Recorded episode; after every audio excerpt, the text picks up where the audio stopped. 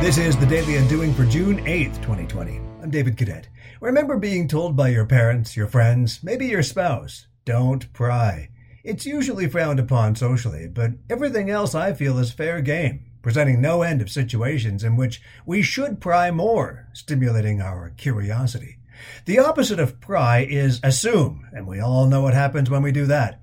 I read a report from a research firm hired by the American Heart Association gleefully announcing that the majority of consumers read food package labels. Maybe, but it said nothing about whether or not we actually understood what we were reading, much less had reason to believe it.